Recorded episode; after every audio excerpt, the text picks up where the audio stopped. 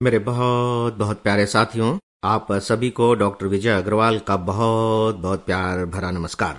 Friends, हम लोग फ़िलहाल कर्म के बारे में बातें कर रहे हैं और इस विषय की शुरुआत मैंने किस संदर्भ में की थी, शायद आपको स्मरण होगा। एक बार मैं यहाँ फिर से याद दिलाना चाहूँगा और वो यह कि हमें काम करना चाहिए। पिता के रूप में अपनी ओर से ही काम करना चाहिए। भले ही हमारे बच्चे बिल्कुल सेटल्ड हो गए हों और हमें काम करने की ज़रूरत न हो तब भी काम करना चाहिए। और बच्चों को भी इस बात के लिए अपने पेरेंट्स को प्रेरित करना चाहिए, सुविधाएँ उपलब्ध करानी चाहिए कि वे काम करें। ऐसा न कहें कि बस बस अब हो गया, आपने जीवन में बहुत काम कर लिया, आप काम करने की ज़रूरत नहीं है, आप काम धंधा छोड़िए और घर पर आराम कीजिए। फ़िलहाल मैं इसी विषय पर आप सबसे बातें कर रहा हूँ।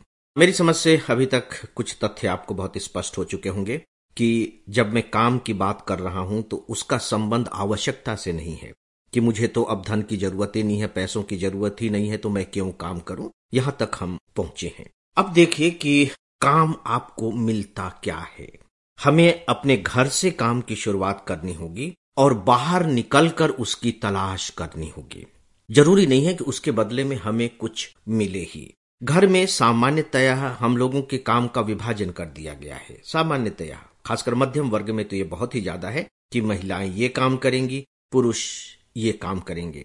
महिलाओं के साथ इस तरह की कभी दिक्कतें नहीं आती हैं, क्योंकि वे तो कभी रिटायर ही नहीं होती। पेट को रोज चाहिए, किचन रोज ही चलना है, और उसे चलाने के लिए चाहिए महिलाओं के हाथ तो उनके सामने कहीं कोई प्रॉब्लम नहीं होती। यहाँ तक कि जब मैं देखता हूँ कि भारतीय परिवार जब विदेशों में जाते हैं तो महिलाओं को कोई प्रॉब्लम नहीं होती, क्योंकि उन्हें तो किचन संभालना है। प्रॉब्लम पुरुषों को होती है कि वे अपना वक्त कैसे गुजारें, क्योंकि करने के लिए कुछ काम है नहीं। अब क्या करें? दिन भर कैसे बैठे रहें? कल्पना करके देखिए, मैं तो सच पूछे तो सोच नहीं पाता हूँ कि यदि किसी के पास कोई काम न हो तो उसका वक्त गुजरेगा कैसे? कितना वो आसमान को ताकेगा? कितना वो तारे गिनेगा? कोई कितना सो लेगा? कोई कितना टीवी देख लेगा? तो मैं इनफैक्ट समझ नहीं पाता हूँ कि सच में वक्त कैसे गुजर सकता है।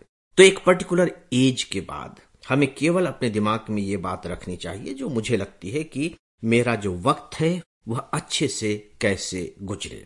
इसमें शारीरिक श्रम भी शामिल है, मानसिक श्रम भी शामिल है। ये नहीं कि मैं फिजिकली ही कुछ करूँ। अगर मैं ज़िंदगी भर मान लीजिए कि मानसिक श्रम करता रहा हूँ, जैसे कोई टीचर है, वो एडवोकेट है तो मानसिक श्रम करते रहे हैं। एडवोकेट तो खैर वैसे ही रिटायर नहीं होते। तो ये मानसिक श्रम है, ये भी श्रम है। तो इनमें से कुछ भी आप चुन सकते हैं अपनी आदत के अनुसार, या कुछ नया एक्सप्लोर करना चाहते हैं तो मानसिक वाले शारीरिक काम में लग सकते हैं, शारीरिक वाले मानसिक काम में लग सकते हैं यहाँ तो आप पूरी तरह से स्वतंत्र हैं ना? अभी तक हम जो काम कर रहे थे, सच पूछे तो एक प्रकार से गुलामी का काम कर रहे थे। देखिए, भले ही हम अपना ही काम क्यों ना कर रहे हो। मान लीजिए कि मेरी एक दुकान है। अब ठीक है, मेरे ऊपर है कि मैं दुकान कब खोलता हूँ, कब बंद करता हूँ, उसे कैसे चलाता हूँ। लेकिन क्या सच में मुझे इस तरह की आज़ादी है? मेरी आज़ादी नहीं है।